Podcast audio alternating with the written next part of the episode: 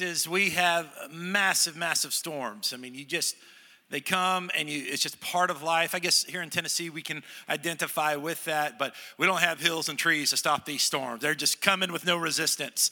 I was at youth camp, and um, one of these huge storms were, were coming in, and, and one of my friends was the preacher, and before he got up to preach, all of the electricity went out. And, and it was it was quite haunting because the lights went out and the air conditioning stopped, and so you could hear every little noise. And, and so it just kind of created this tense atmosphere. Well, the safest thing to do for all the students was to keep them there in the assembly room or in the sanctuary. It was about this size.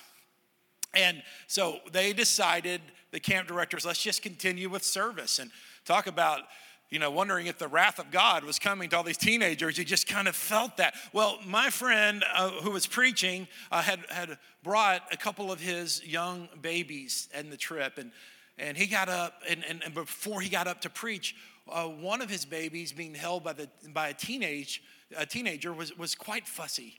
I mean, he, you know, children can pick up kind of the tension in the room.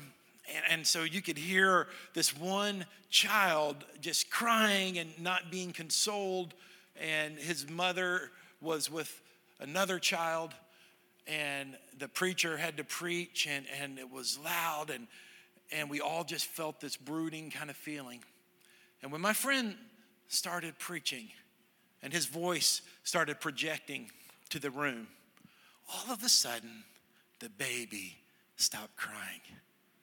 Later on, I heard the story, I heard the details, and I heard how the baby, when it heard the voice of Daddy, just kind of relaxed. All the tension left. The scripture that Pastor Josh read to you today that we're going to journey through was written to a country, it was written to a tribe, to a nation, to a specific group of people. And we'll acknowledge those implications, but it's also written to you today. It's written to you, and God wants you to hear something. And did you catch the first verse? Now, this is what the Lord says to the one who created created you, Jacob. Look at verse one there. Go ahead and put that up, Isaiah forty-three one. The one who formed you, Israel, says this, do not fear, for I have redeemed you. Redeemed means I've paid a price for you. We'll, we'll discuss that as we move forward. But I have called you by name. You are mine. The call of the Lord. The call of the Lord, that we hear that. I, I'm talking today, the, the title of this message, Through Fire and Waters. Because, guys, we've been through the fire and we've been through flood waters. Yeah, I know there's stories here about specific instances of surviving physical fire and physical water, but metaphorically, it's those times, those times when we don't know if we'll get through the fire and we don't know if we'll pass through the waters. And, and I think the scripture wants to tell you something today. It wants to remind you of what you already know in your heart. And here's my first observation, is he calls me. He calls me, just like that baby who was picking up the atmosphere in the room and had all the tension and fear within it, even a fear that that little baby couldn't articulate or couldn't understand. At least those of us who were older, we could reason, we could convince ourselves that this situation was temporary, but this, this, this child could not do that. But the voice of the Father caused that fear to leave. And the Lord is reminding you today that the fear that you naturally will pick up on. And even the fears you don't understand. Probably, I mean, that's where fear comes from anyway, right? The unexpected. Like if we knew the predictability of life and we knew that everything would be okay, then there would be nothing to fear. We do know that, but we have to remind ourselves of that. Somehow the, the term, the call of God, has become this really heavy kind of thing. The Lord has called you, as if it's this unpleasant experience. Like, oh, God's called me. I guess I can't live for myself now. We, we've unintentionally uh, equated the call of God with something negative or restrictive, or, or something that's going to cost us something we're not really wanting to pay. But the first call of God, the first call of God in Genesis chapter three was a call of love. And at the cool of the day, God asked this question, where are you? Where are you, Adam? Where are you, Eve? Why did God ask that question? Because it was relational.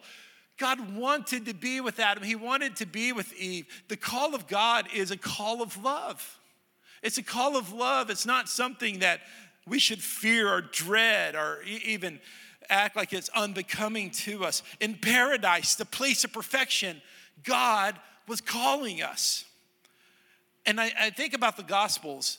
When Jesus called people, you know, we, we don't have the privilege now of hearing his tone of voice or looking at his physical eyes.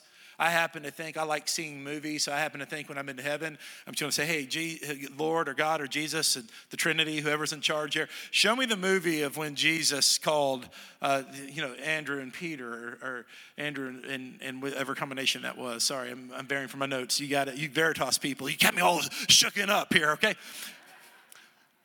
Show me that call, the call of Matthew, the tax collector, and we'll get to see it. Won't that be great?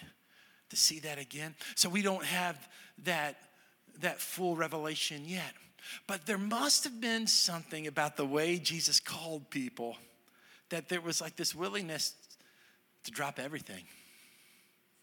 That doesn't sound like a tyrant to me. That doesn't sound like a manipulator to me. That doesn't sound like someone who's, you know, pushing those buttons and and trying to cause people to respond out of fear, because, you know, you can use fear to get response. That's not that hard to do. But love, love is the way our Jesus speaks to us. That love comes in different forms. When Jesus was baptized, this is the gospel reading today. The gospel reading out of Luke chapter three, verse twenty-one says, when all the people were baptized, Jesus also was baptized. What humility. As he was praying, heaven opened up, and the Holy Spirit descended on him in a physical appearance like a dove, and a voice came from heaven. I love this phrase. You are my beloved son. With you, I am well pleased. Can our hearts not hear that? You are a beloved daughter. With you, I am well pleased. This is really what we're all searching for with every type of development and, and every try, type of um, search for our significance. We're really searching for that approval from God, that call of love that comes from him. And I'm here to remind you this morning that he called you. And that call is not attached to something I want you to sign up for today. That call is not attached to some work I want you to give. That call is not attached to institutional development today. He has called you because he loves you. He's into you. He, he created you, and he set his love and affection on you. Let our hearts explode with this. We need to hear it over and over and over again, because Satan, the accuser, is he is accusing us, and he's putting our weaknesses in front of our face and the parts of our humanity that we would not prefer and doesn't please the Lord. And he keeps throwing it in our face over and over and over again. But the voice of the Lord says, that's not who you are. You are not the sin, the sin that's so easily besetting to us. No, you are the righteousness of Christ. You are the glory of God. You have the love of the Father that's upon you. This is the message that our heart has to keep opening our, our, itself up to. The Lord wants us to know. The Father called Jesus, and that call was an affirmation of his love. One of the most difficult parts of parenting is, is trusting our kids. Or, you know, I always say the old phrase, trust but verify. And my kids say, you don't trust me. I'm like, you're right, I don't trust you. I kind of trust you, but don't completely trust you. So let me rephrase this. One of the most difficult things about parenting is um, allowing our kids to take risk. Because we, we, we are protectors. We are providers. and we don't want our children to have negative experiences. But if our children never have a chance to have a negative experience, they'll never fully live. I mean, we can't do that. So all the time, Beth and I, we've we've we've worked together, and um, and and we've let, allowed our kids to do things. And sometimes we've said, "Man, that was too fast, too much, too quick." And Beth will say, "Well, honey, I told you so." I know I should have listened to her, because I'm always pushing, pushing the kids, and Mama Bear is protecting them. And and and then other times, you know, we look back and we're saying, well, you know, we, we, we should have let them engage sooner. So no one's perfect at this. But but we continue need we continue to, to need to let our kids uh, find themselves under our leadership and under God's leadership at appropriate times in their development. And it starts out pretty young. I don't know if kids still ride bikes today. I think there's a video game called Ride Your Bike, right? They sit on a couch like this. But there's really only one way to learn to learn to ride a bike. You don't take bike safety school. I know they have some of those out there, but you, you don't analyze it. You just jump on the thing and go. Jump on the thing and go. Thank God that I learned how to ride a bike before those ugly, stupid helmets were required. Now, if there's any children in here, you need to wear a helmet. That's my,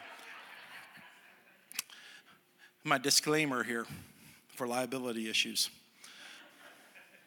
But you get on the bike, and, and the street I grew up on, Keyhole Street in Irving, Texas, there was a slight hill that was going, and it, and it was actually my older brother, uh, but he, you know, he was seven years older than me, and you remember this. They hold the back of your bike, and they start running with you, and then they let go, okay? And you, and you let go, and either you keep you keep going or you fall, and most of the time we fall. And what's the most important thing to do if you fall is you need someone to yank you back up and push you again. Now, my brother didn't really have the gift of encouragement. He was saying something like, "Stupid, sissy, get back up. Don't make me cry. Don't make me, don't look stupid in the whole neighborhood." But hey, God uses all kinds of methods. But a loving father, a great picture that, uh, kind of a picture we all have in our mind is, is, is the individual learning to balance on their own, but the father running alongside. You know, it's it's not healthy, and it's not good, and it's long-term for the father to ride for the child, or not allow the child to ride, or to hold them the entire way. But the father can be there as a guide, as a presence. This is the second observation from Isaiah forty. Three today is I'm reminding you today that he stays with me. He stays with me. Look at verse two.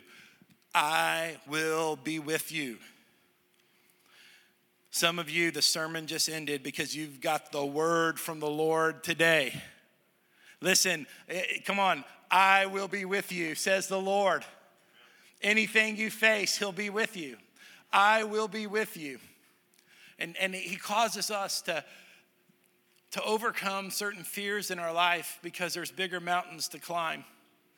So there's a mountain before you that some have called just a little hill or a little elevation, and you maybe you feel silly. You feel like, I shouldn't be scared. No one else I know is scared of this, or you have an anxiety that's so basic that you don't even want to tell people about. This is real stuff here, guys. This is not a joke. This is a... The, the paralysis that comes to us because of anxiety and fear. And I just want to tell you, tell you this, is that the Lord's saying, I will be with you. Come on, I will be with you. And some of you, that needs to be your breath prayer to the Lord. You just need to make that declaration over yourself. I will be with you. I will, and the Lord is saying that over you and over you and over you, over to you so that you will know. I will be with you when you pass through the waters. The Jewish people who read this or heard this read, no doubt, immediately thought about their history, and it's our history too. the Red Sea parting. A whole army is attacking them, and there's a sea ahead of them, and the Lord parts the waters. And that reminder reminded them, and it reminds us today, that the Lord is with us when we pass through the waters. And when you pass through the rivers, once again, drawing from their history, which is our history, the, the thought of the Jordan River. Right before the Jewish people entered their promised land, there was a, a river that the Lord divided, bringing back memory of what he did at the Red Sea, bringing a new reality today and bringing back memory to us today. When you pass through the rivers, they will not overwhelm you. You will not be scorched when you walk through the fire. No doubt, these and now we thought of Shadrach and Meshach and Abednego, those who were persecuted for Christ, and they were thrown in the fiery furnace. And in that instance, the Lord, by his sovereign will, said they were not even burned in one case, and he was with them. In fact, the people who threw those three, those three Hebrew, we call them, you know, Hebrew slaves is what they were. The, the, there was a fourth person, the Son of Man, which we know is a personification of Jesus, that was there with them. The flames will not burn you. Guys, our God is with us. And our God is not with us just because we have memory, even though memory is important. And God, God is not just with us because we carry a certain relic or we, we do some type of work. Our God is with us because of the sending of his Holy Spirit. The Holy Spirit is for us. And, you know, a lot of times some of us think that the Holy Spirit is for church, but the Holy Spirit isn't really for church. It's for when we're outside of the four walls of a church. The Holy Spirit's for when we drive. The Holy Spirit's for when we travel. The Holy Spirit's when we're in our business uh, business situation and we need his divine wisdom and knowledge. The Holy Spirit is with us in our deepest fear. The Holy Spirit is there when they roll you back to that room in the back of the hospital and you leave that person you love. The Holy Spirit's there. The Holy Spirit's there when you're wondering where your kids are, when curfew's almost there, almost up. The Holy Spirit is there for you through the tough times. We learned Tuesday night as we did a teaching on the Holy Spirit that when the Holy Spirit came in Acts chapter two, and that was to be expected, he came to the Jews. But in Acts chapter eight, he came to the Samaritans, which was a, a first fruit of him being given to the whole world. And this is what happened in Acts chapter eight, starting with verse fourteen. When the people who were at Jerusalem heard that Samaria had received the word of God, they sent Peter and John to them. And after they went down there, they prayed for them so that the, the Samaritans might receive the Holy Spirit, because he had not yet come down on any of them. They had only been baptized in the name of the Lord Jesus. Then Peter and John laid their hands on them, and they received the Holy Spirit. And all Christians since then, since these works in the book of Acts, have had the Holy Spirit. And when we begin to ask, we'll get a greater understanding of the Holy Spirit. And we'll be filled with the Holy Spirit. Not filled with us, filled with him. Not filled with our power, which is limited and which is weak and which will run short, but we're filled with this power that is unlimited, that overcomes the darkness, that overcomes the night, that overcomes the evil, that overcomes our own personality deficiency. It's the Holy Spirit of God, and it's given to us. Why? Why is the Holy Spirit given to us? It's very simple, because God wants to be with us. The Holy Spirit is not a theological position. The Holy Spirit is not a denominational preference. The Holy Spirit is not just for certain personalities or for the spiritual elite. The Holy Spirit is very relational. It's God with his people. And every single one of you who believes in the name of Jesus and are Christians, you have the Holy Spirit. And so what the, the Lord wants you to, to be is to be filled with the Holy Spirit. Like less selfishness and more Holy Spirit. Um, um, uh, an eradication of sin and, and a, a, a rising up of his Spirit within you. That's what it means to be filled with his Holy Spirit. You know, in ac- the academic world since the late nineteen sixties, there's been uh, situational ethics has been part of what's been proposed and taught. And, and this idea that in every context, ethics can change. And so all of these crazy scenarios happen, and you've probably heard them somewhere along the way. You know, in, in order to save your child, would you I don't, I don't know, a bomb a random island in the Pacific. That was a really bad example. I should have thought that one out. But you, you understand what I'm saying is there, there's these these really crazy scenarios, and I don't even know if they're healthy to, to go through with those or to fully think those out, because we have a sovereign God who's watching over our world. We're not the ones in power to make those decisions anyway. So we're, we're, we're guided by objective ethics, Scripture. But there's these scenarios of outlandish love that I've felt towards my family, uh, you know, specifically my wife and, and my three kids. And I've said these things and I've meant them with my heart. You know, I would do anything for them. It just feels good to say that. And, and, and, and our heart needs to say that. I'd do anything for my kid. I would do anything for her. And, and like our heart needs to say this, but it's often not what we would do in the moment because it would violate other scriptures. You understand where I'm going with that. But this idea that I have chosen this one woman and these children that the Lord has given us. And, and of course, that extends to others and to the family of God. But, I, but I, I have chosen, and God has chosen by that choice, to love them outlandishly, indescribably. That makes me so crazy that I would even think about doing things that, that I know that are outlandish. And it's this type of mindset that poetically God is saying towards us. You can write this down. He chooses me. No doubt he had chosen the Jewish people, and they are still very special to him. But now through Jesus, he has chosen all of us. In this scenario, either Egypt, which was powerful and had a stronger army, and we even know now historically we're very advanced artistically, and Egypt, who um, is so rich in that Nile culture. Um, in this scenario, God's like, I either choose them or I'm going to choose little bitty Israel. One family, one tribe. And, and in the natural, you would tr- choose the one more mighty and, and destroy the weaker and the smaller. But God says this in a poetic way. He said, I'm, I'm choosing Egypt instead of, I'm, I'm choosing Egypt to be the ransom. I'm choo- what he's saying is I'm choosing I- Israel because I'm ransoming Egypt. Egypt will pay the price. Look at verse three. For I am the Lord your God, the Holy One of Israel, and your Savior. I have given Egypt as a ransom for you. In other words, Egypt's going to pay the price because I love you.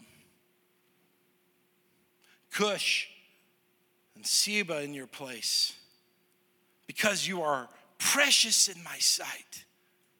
And honored. I love you. I will give people in exchange for you and nations instead of your life. This is that maybe, and we've made up this phrase, but that reckless love of God that we have sung about in recent years. It, it, it's God crazy in love with people. And what he was trying to communicate here is the idea that there had to be a price. There had to be a ransom. And in this case, he's poetically saying Egypt and Cush and Seba are the ransom. I'm going to, I'm going to basically destroy them so I don't have to destroy you. And we know now that that's not the case, as Ethiopia and Egypt are still existing and still thriving. We know this is that is that this required payment, this idea of love, God would choose himself and his only begotten son. And he would he was beginning to prepare the hearts of people in Isaiah forty-three for that kind of love that he has for you and me. Because G- Jesus is the ransom. Egypt and Cush didn't remain the ransom. Jesus became the ransom, and he came the ransom for all mankind, for Egyptians, for Sudanese. Thank God for the Sudanese church we have in Gallatin. a thriving faith community right here, contributing to our society, contributing to Sumner County's health. He, he gave himself to not just the Jews, but to all people, to you and I, me being a Gentile, me being one-eighth Icelandic. You probably didn't know that. He loved the Icelandic people too. All people. But I wanted you to see the love, his crazy love for you, that he would just say something like this. People that I've chosen, I give everything to.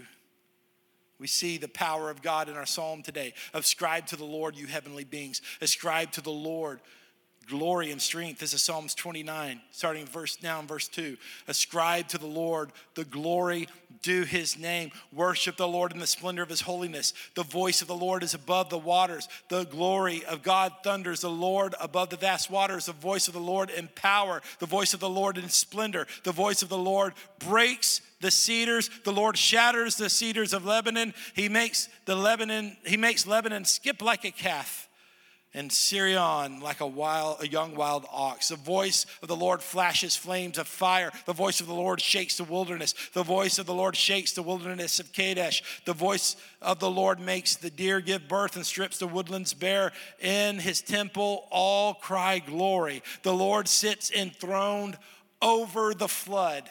Let that be a message to you today. The Lord sits enthroned, king forever. The Lord gives his people strength. The Lord blesses his people with peace. This is the word of the Lord for us. He is above the flood. Here's the last thing I want to say, and Pastor Aubrey can make his way up here. I want to invite our ushers to begin to prepare to distribute communion. Here's the last point, is then he restores me. He restores me. Again, he says, just like he did in verse one, verse five, do not fear, for I am with you. This is verse five, Isaiah forty-three. Do not fear, for I am with you. And then I will bring your descendants from the east. I will gather you from the west. I will say to the north, give them up, and to the south, do not hold them back. Bring my sons from afar and my daughters from the end of the earth. Everyone who bears my name and is created for my glory, I have formed them. Indeed, I have made them. And this prophecy has come true twice in, in a smaller measure in the return of the Babylonian uh, captivity the first time, in the restoration of the Jewish people to their homeland in the twentieth century. But the bigger, the bigger part of the story is this, is this will come to pass in our future.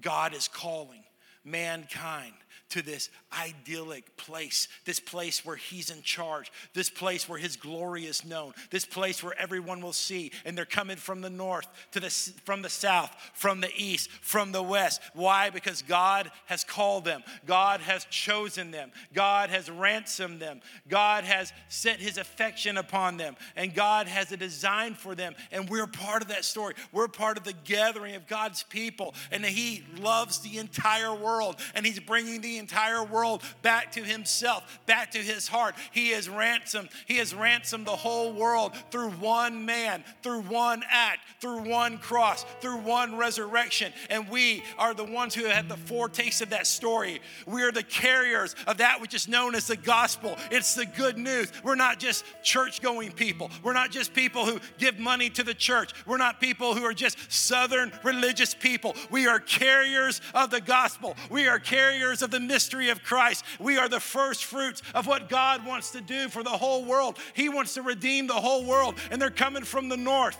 They're coming from the south, the east, the west. God loves the entire globe, the entire world. He cares about every tribe, every nation, every language. And that's why we get to be his light starting right here in Sumner County. I thank, I thank God for uh, what Pastor Austin spoke over us. That he spoke over us. This is a significant work. And I'm, I'm going to tell you something. Have eyes of faith. Have spiritual eyes, not to see what you can see in this room, but to know that the ripples are happening when we have people who are trained in the Word of God, people passionate about the things of God, people who love the, the, the church, and not just the church in one location with one identity, but the church worldwide. And we're going to see the greatest move of God on this globe that's ever happened. It's been prophesied. It's been predicted. And we get to see it if we want to be people of prayer. These are not days to live in, in kind of a sentimental uh, kind of desire for the past. What God did in the nineteen seventies was great, but we're not even in the twentieth century anymore. This is the twenty-first century, and we're twenty years in to the twenty-first century. This is our day. This is our life. Your faith matters. Your dedication to the Lord matters. Your contr- contributions to the kingdom of God matters. Don't think that you are an insignificant one, because you are called by God, and your moral choices and where your heart is will make a difference in His plan to redeem the world.